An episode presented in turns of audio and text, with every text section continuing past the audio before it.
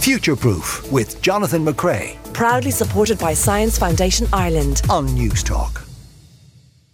Hello and welcome to Future Proof, the podcast. This is the show where we take a closer look at the world around us. My name is Jonathan McCrea. Thank you for downloading, subscribing, and rating.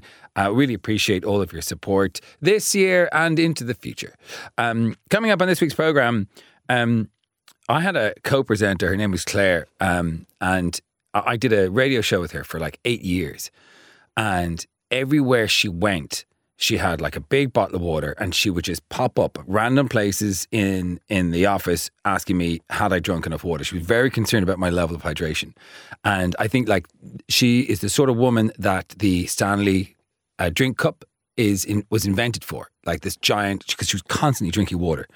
But it turns out you can drink too much water, right? Uh, and actually, the color of your urine uh, can actually tell people how healthy you are. And I would imagine Claire's urine is probably just super, super clear. I have my producer, uh, Aidan McKelvey, who's back from a year of traveling around the world. He's back and jaded, and um, actually, he's not. He's weirdly delighted to be home. He's always happy. This guy, uh, he's shaking his head. Uh, sorry about that, Claire. But but what, what my point was that uh, that you're constantly told to drink, but actually there, there's a there's a there's a kind of color to your wee, and you can tell how healthy you are and how hydrated you are just by the color. Um, and, and also, we can have other colours. These are all fascinating things I learned um, in our interview this week, which you're going to hear in a few minutes' time.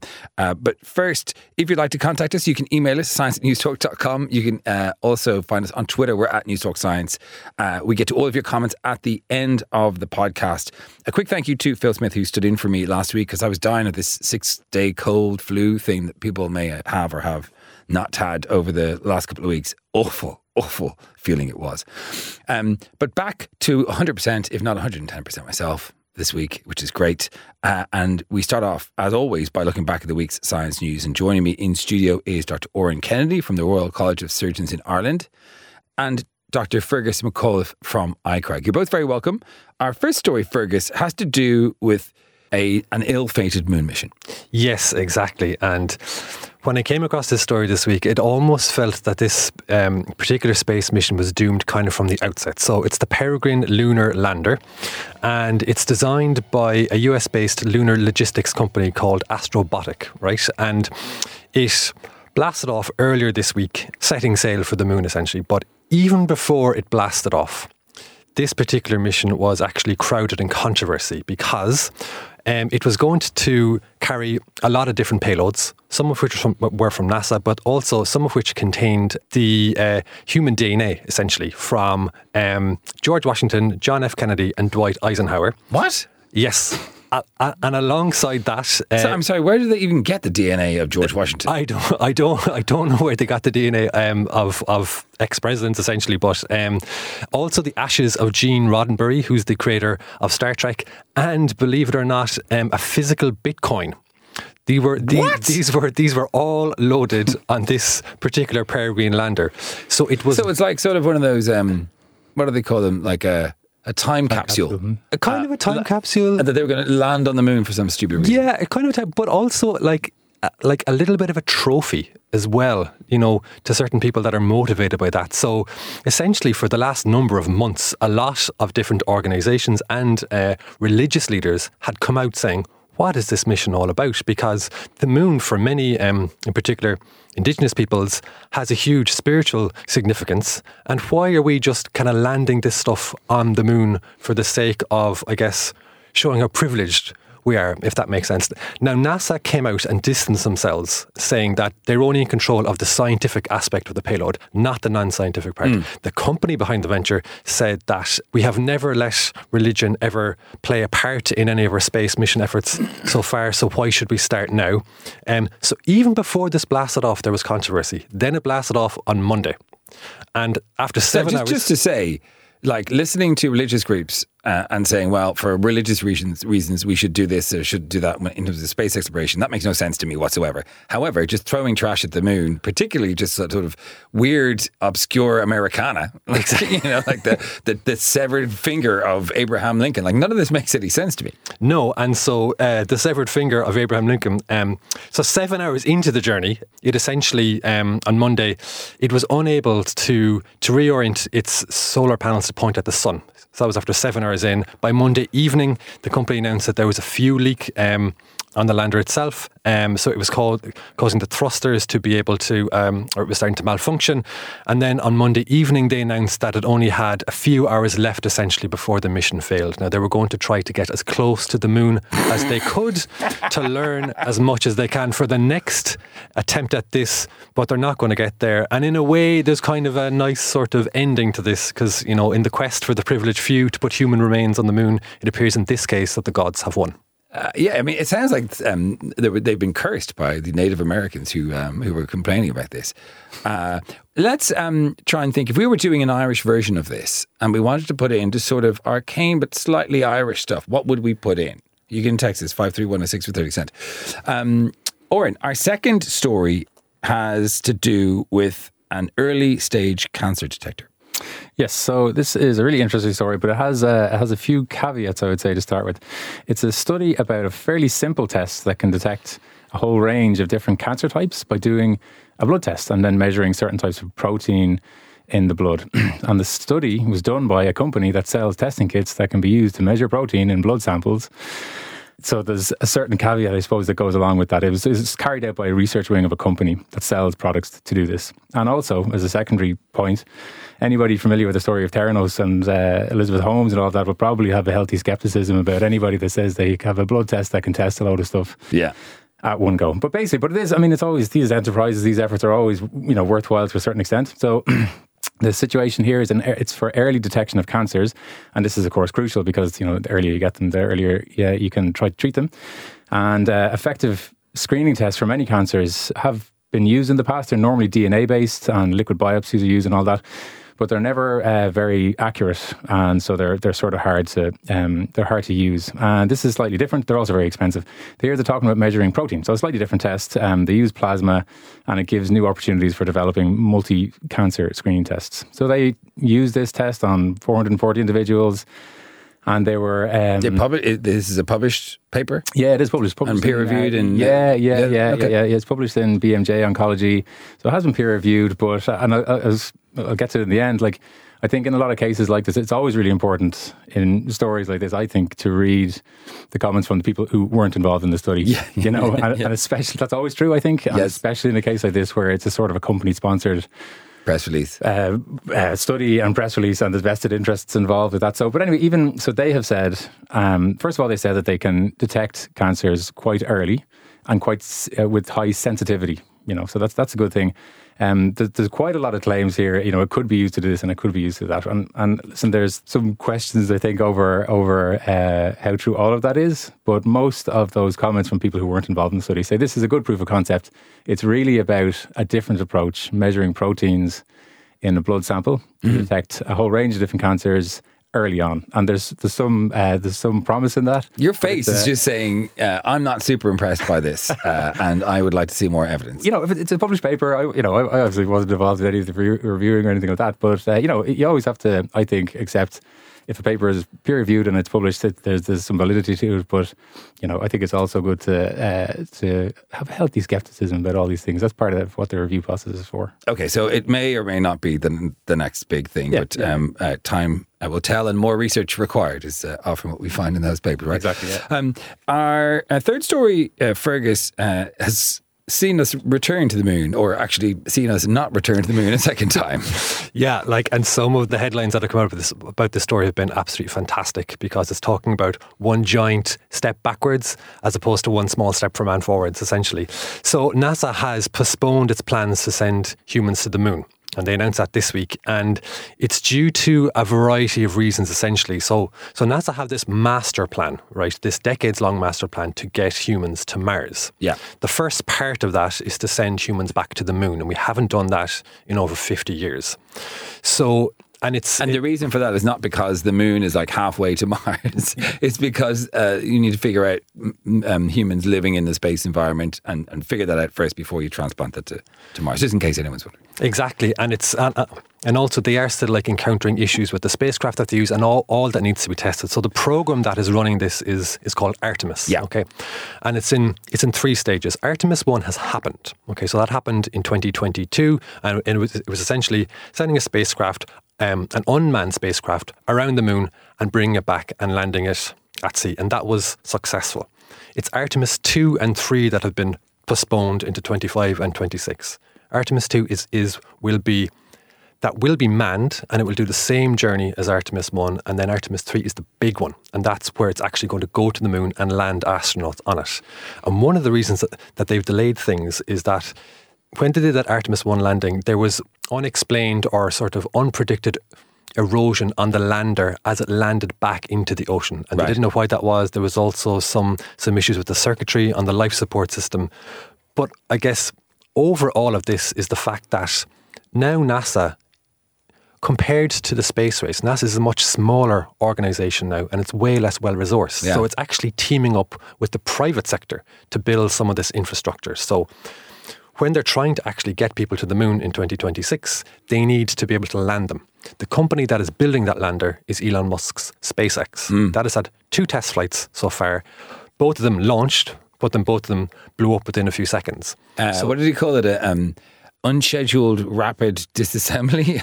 Like. Exactly. it was Yeah. like, um, that is one way to rebrand. Yeah, the wordsmithery there was was really impressive. But it just goes to show that, you know, one of the reasons that NASA was so successful is that at its peak it had 400,000 people working on, on the mission to the moon and it doesn't have that anymore. Yeah.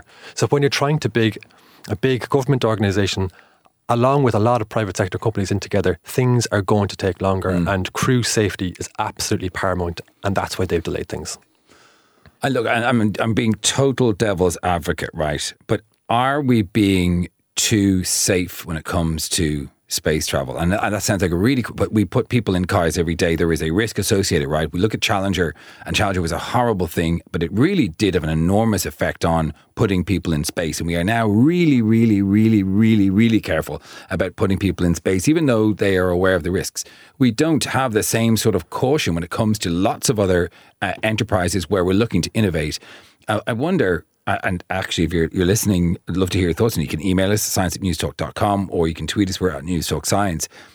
I- I- you know, are we being overly cautious when it comes to putting humans in space? You know, these astronauts are trained for this. They they go a lot of them go into test flights. They put themselves in space and in danger all the time. They understand that is part of the, the process.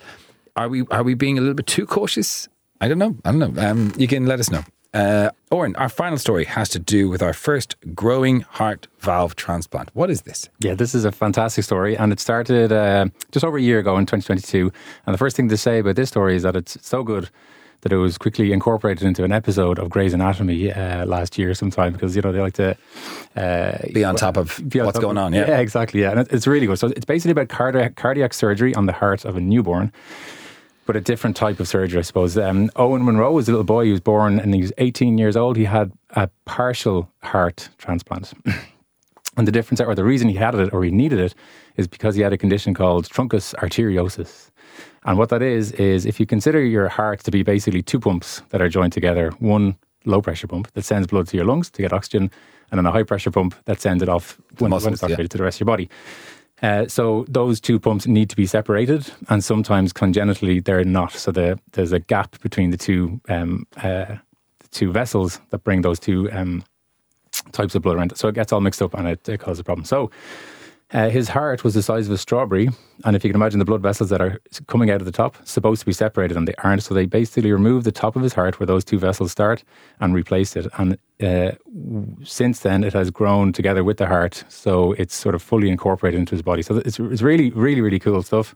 Is this um, this artificial part of the heart? i it, what is it made of? So it's a it's a donor heart. So this was donated. Okay, so it wasn't a. It, It's not an artificial. a, no, uh, it's, it's one of the it's- soft robotic graft. It's like a transplant slash graft. Right. Um, and uh, an- another part of this, by the way, is that because it's a partial heart transplant, they're calling it like a it's a new sort of idea in in transplantation medicine. In that one donor can serve two. It's called domino transplant. So they only use part of this donated heart. So somebody else can get the other part. Right. So one, one uh, donor has helped two children in this case. It's amazing. It's really amazing. So um, Owen, in this case, he used the, the top part of the heart where those va- valve, you know, the valves that stop the backflow of blood and all of that are in there and they're working. That when they uh, thump together, make that thump noise when they close and open. That's what Exactly, our heart yeah. right? Exactly, yeah, and so it prevents black backflow of the blood and all of that. So they're working, they're growing, and the vessels that are carrying the blood are also working and growing. And it's Why amazing. is this? Sorry, why is this new? Because like we've had heart transplants for quite some time. We've had heart valve problems for quite some time. Yeah. Why is this particularly of interest? Is it because typically the scarring doesn't allow for growth, or what is it? I think it's um, because it's, it's partial. Um, so you, you have full heart transplants, or you have uh, li- little bits of tissue that are created or used to create a valve. Yeah. But this is it's a partial, like it's like a you know it's a complex of vessels and uh, valves together that are being used. You know, so in that in that for that reason, It's like a component that's Exactly. transplanted. Really? Exactly, exactly. Yeah, and it's also uh, so in in uh, comparison to a full heart transplant, uh, full heart transplants are are done regularly. There's maybe 250 of them every year in the states. Uh, there's a, a fairly big component of immunorejection. And the reason for that, I didn't know this until I read this article. It's really interesting. It's the muscle of the heart because it produces so much protein. That's the main cause of immunorejection because there's so much protein in the muscle. So, they took off the top part. That's more valves and vessel, which doesn't have as much. It doesn't produce as much. So immunorejection is much lower in this case. It's really, really cool. Wow. Okay, really interesting. Very good. yeah, Um, Dr. Oran uh, Kennedy from RCSI and Dr. Fergus McAuliffe from iCRAG. Thanks very much. All right, on the way, the Pantone chart of your pee.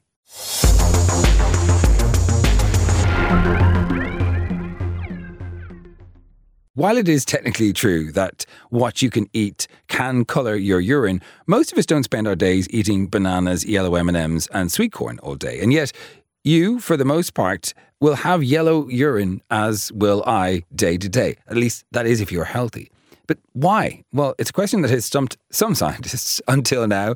Uh, here to tell us uh, why is Brantley Hall. He's assistant professor in the Department of Cell Biology and Molecular Genetics at the University of Maryland. Uh, hello, Brantley. How are you? Hello, nice to be here today. I'm awesome. How are you? I'm good. I'm good. We've, you know, we've been doing this program quite some time, and we've never talked about urine. Um, so it's a first, and I have plenty of questions. So can we start off by asking um, what what urine is, please? Yeah, urine is the way that humans excrete a number of metabolic waste products. So, for example, it's the way that we can excrete urea from protein metabolism, or uric acid from nu- nucleic acid metabolism, or creatine from muscle metabolism. It also helps us to regulate the water and electrobal- electrolyte balance of our bodies. And it helps us eliminate foreign substances like water, but also drugs and toxins. So, yeah, that's what urine is. Uh, we always hear about how important water is and the need to hydrate. Uh, like urine is obviously very wet. why? Why is that? Why don't we retain more of the water if water is so useful to us, being sixty percent water? I think we need to get rid of a lot of metabolic waste products, and these products are soluble in water. Right. So to get rid of them, we basically need to get rid of the water that carries these these the, the water that is these things are dissolved in. So for example, urea and uric acid are soluble and it's dissolved in the urine. So it's a good way to get rid of it.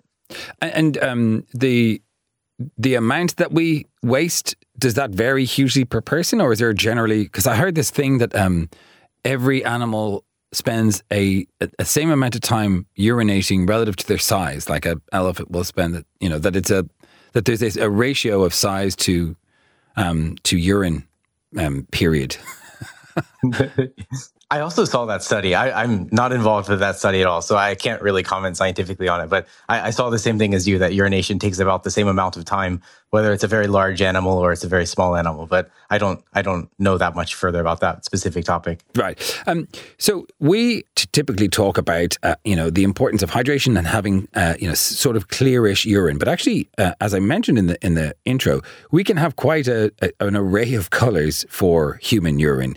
Can you take us through those, the sort of Pantone chart of pee, and explain um, why we might get some of those colours and, and, and what they can tell us about our, our health? Absolutely. So most people are going to have slightly yellow urine, and this is kind of like a pale yellow or a golden yellow, and that's from the molecule urobilin. And this is what our study is about. Actually, we found how gut microbes turn this orange molecule bilirubin into this yellow molecule urobilin. It actually happens in your gut, and then it's reabsorbed filtered by the kidneys and peed out as urine. So if you see like a palish yellow urine, that's probably urobilin and that's healthy. But there's also a number of other phenomenon that can result in different urine colors. So for example, if your urine is neon yellow, like the color of a tennis ball, you probably are taking too many B complex vitamins. Um, and so vitamin B2, specifically riboflavin, causes this neon yellow urine color. Um, I do want to say that I'm not a medical professional, so don't don't take this as medical advice. And if you do notice any of these strange urine colors, I suggest speaking with a medical professional. Indeed, uh, indeed. not me, but I, I, can keep going. Um, no, please do. And, and uh, yeah. if you if you're like me listening along, uh, do a little mental check of the ones that you have had. I'm just I'm ticking off the ones that I've experienced. So go on. So neon yellow is probably B vitamins. Sometimes urine can be red, and this can be because of drugs. Um, for example, a commonly prescribed drug for urinary tract infections turns your urine red, but also eating a bunch of beets or blackberries might turn your urine red as well. Um, orange urine can be a sign of uh, dehydration. Some drugs can cause it. Even bilirubin can cause orange urine. But a lot of times, even eating a bunch of carrots can make your urine orange. So, like, that's kind of funny. Really? You probably know if you ate so many carrots. Yeah. Yeah, okay. I, I, didn't realize that. So obviously, there, there, you know, there's obviously some pigment in these uh, plants and foods that um, passes through the filtration process if we eat so much of them that it just can't it, it doesn't get cleared and, and it does color change the color uh, there are um, there are other colors that that people can uh, pass which are uh, perhaps surprising like green and blue but they're they're presumably much less common yeah um, the bluish red or purple urine might be a sign of porphyria which is a rare metabolic disorder. So if you see like purplish or bluish urine, please do see a doctor because it might be a rare metabolic disease. Um, Green might also be biliverdin, which is a bile pigment, which might indicate liver issues. And um, brown. Brown is actually really common because there's some commonly prescribed antibiotics like flagyl, which is metronidazole, which can cause brown urine. So, you know, sometimes your doctor probably knows that you took metronidazole and your urine is brown, but, you know, purple or green is definitely a sign to talk to a medical professional. Right, and and then cloudy is cloudy can be dangerous as well, right? Cloudy is, is often um, a, a, a, a sign that there's some sort of infection. It is, yeah. That that's pretty worrisome. Okay. Um, moving on to your research, uh, I was really surprised to hear that 60 to 80% of all babies exhibit neonatal jaundice. And I think people uh, who've had, who've been in a, a, la- a labour ward have seen um, uh, sort of yellowish looking babies. What exactly is neonatal jaundice? Is it something to worry about? And why is it so common?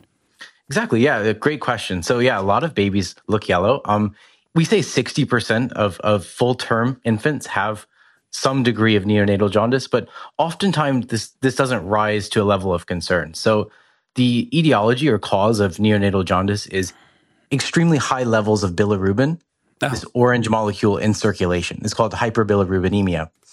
And this can be, you know, it's like a continuous distribution of bilirubin. So, you know, a little excess is not that big a deal, but a lot is actually something to really worry about. And you need to seek treatment. Otherwise, the baby could experience uh, neurological defects. Um, but fortunately, the treatments are readily available. Um, bilirubin blood tests are easy if you have access to medical care. And the treatment is basically putting the baby in the sun or putting them under blue lights. Right. And that breaks down the orange bilirubin molecule. So, yeah, that's, that's what causes bilirubin and, and jaundice in, in babies.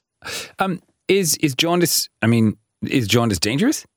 It can be if it untreated. Um, it can lead to permanent neurological defects. Wow. The, the disorder is called kernicterus, and it, if untreated, it can cause you know basically lifelong um, disability. But fortunately, in when we have access to medical care, it's very easy to diagnose and treat. Right. It's a bigger problem if you don't have access to medical care. Yeah, I think most most maternity hospitals have those um, machines, those blue light machines. I think I've seen them um, in the in the labour ward. Um, talk to me a little bit about um, the, the, the bilirubin itself. Uh, this is to do with the degradation of red blood cells. Talk to me about that. Exactly. So red blood cells are the most um, abundant cell type in our body. We have a whole bunch of them, and they they live for about six months and then as they die, we have to recycle the heme. And heme is the molecule that red blood cells use to carry oxygen around the body. So we have to recycle this heme. And the body has a pretty complicated process to do it. It breaks the heme down into this green molecule called biliverdin. And then biliverdin is broken down into this orange molecule called bilirubin, the same thing that makes babies turn orange. And the bilirubin is excreted into our guts. But once in our guts, gut microbes can actually also further metabolize the bilirubin into yellow urobilin and uh, brown stercobilin. Right. And and so uh, presumably then over 6 months we would have completely replaced all of our red blood cells in the body. Correct. And, and does it happen ever that um, these red blood cells can't degrade or have problems degrading and, and what happens in that case? Yeah, if if you can't break down heme, it's a pretty serious disorder. There's a there's a number of disorders associated with um dis, dysregulated heme breakdown and, and excretion. So yeah, it's pretty important that you do break down heme efficiently. Um, so going back to um, what we've learned from this, so we, we now know why urine is yellow. That's not something we knew before. Is that right?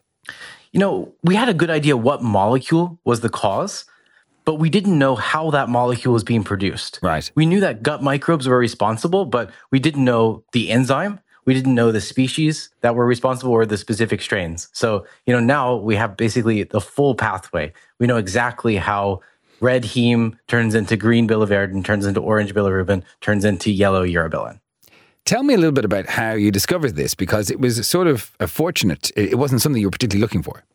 Exactly. So um, we were trying to study neonatal jaundice, and so you know the, the color of urine was kind of an interesting side effect of studying jaundice. Um, the specific way we found it is we identified bacteria that were able to reduce bilirubin and those that weren't, and we compared their genomes and looked for genes that were present in the bilirubin reducing microbes and absent in the non-reducing microbes, and that led us to the candidate bilirubin reductase that we identified. And did you? I mean, did you have to get donor? Urine for this research? Because we, we did a feature not so long ago and learned that uh, uh, I think it's a liter of urine is is worth two hundred and fifty pounds. Did you know that? A liter of no clean a liter of clean urine in the UK is two hundred and fifty pounds. Wow, I had I had no idea. Fortunately, we didn't have to use any urine. Um, basically, we just can buy the bilirubin and we can culture gut microbes. So probably from stool originally, but we didn't have to culture them from stool ourselves. So we just have basically bilirubin and microbes. We didn't have to actually collect a lot of urine ourselves, which is nice. Which is which is always nice in the job, I would imagine. Especially if it costs 250 pounds per liter. Oh my goodness. Yeah. Okay, so on the face of it, um, someone might say, you know, who cares that that we know how our urine gets yellow? But I wouldn't be so rude to ask that question. But um, let me rephrase it a little bit. How is this useful to us? Yeah, so I mean, we really think that this this um, degradation of bilirubin to urobilin by gut microbes might be very important to the cause of neonatal jaundice. We think that the absence of these bilirubin reducing microbes might predispose infants to jaundice we don't have um, you know the results for that yet, but we hope that this research serves as the foundation for an additional study to test that hypothesis, and that could lead to better ways to treat and prevent neonatal jaundice. Well, why do we have any reason why we would have a condition at birth that is potentially so dangerous that is so common? Like why why do we have sixty percent of, of, of full term babies coming out jaundiced? Yeah, it's a really good question. You know, it's a problem because babies' livers are still kind of like developing and they're they're immature. So it's it's a problem. I think that probably during the course of evolution, this wasn't such a big problem hmm. because mm. if you just put the baby in the sun, um, it basically resolves. Yes. So I would assume that like our ancestors probably were exposed to more sun than we are today. So it probably wasn't as big a problem for them. So it's kind of maybe, you know, a problem of of modern living and uh, and living in Ireland, I would imagine this as well. Yes, exactly right. um, okay, and just finally, uh, this um, uh, research has gotten a lot of um, international press. Is that a big deal for a researcher, or is it you know because uh, sometimes the story really takes off? It seems like this story has been absolutely everywhere. Um, is that a big deal for you? Does that have? Any, is there any benefits to that other than annoying people like me calling you up and asking you to talk about it? I'm absolutely elated that so many people are interested in it. I mean, you know, our research is really a basic research, and I'm so happy that people can engage and, you know, see that, you know, there's this explanation for the daily phenomenon that they see related to their gut microbes and how that relates to my own research. So I, am just thrilled. It's no problem for me. I, I love doing these interviews and I, I love getting people engaged and having them learn more about gut microbes. Brantley, thanks very much. I really enjoyed that. Thank you so much. Cheers. Take care. If by any chance you are concerned about the color of your urine, you can uh, find a Pantone chart uh, which will tell you what to look out for and what's healthy uh, on the internet. Just look up, um, I think P urine color chart or pee color chart, something like that. Uh, that's it from us on this week's program. If you've ever had blue or green pee, by the way, because it's something you ate as a medication, please do let me know. Um, I'd love to know, like, does does it really happen? Because every once in a while you go, you come across these things on the internet, you think, it, theoretically it could happen, but has anyone ever had like bright blue or bright green pee? Um, this is how we're going to start off 2024, by the way. It's only going to go downhill from here. You can email us science at newstalk.com or you can tweet us. We're at Newstalk Science, which is what nobody did last week, which is why we've no comments from the podcast. Uh, so please do get in touch so I'll have something to say at the end of next week's podcast. Um, but for now, that's it from us. Thanks to uh, a welcome return to uh, our producer Aidan McKelvey, Simon Keane, Steve Daunt, uh, Rory Galvin, and Hugo de Silva on sound. We'll be back with more Future Proof in your podcast feed on Tuesday. In the meantime, stay curious. Future Proof with Jonathan McCrea. Proudly supported by Science Foundation Ireland. Sunday morning at 10 on Newstalk.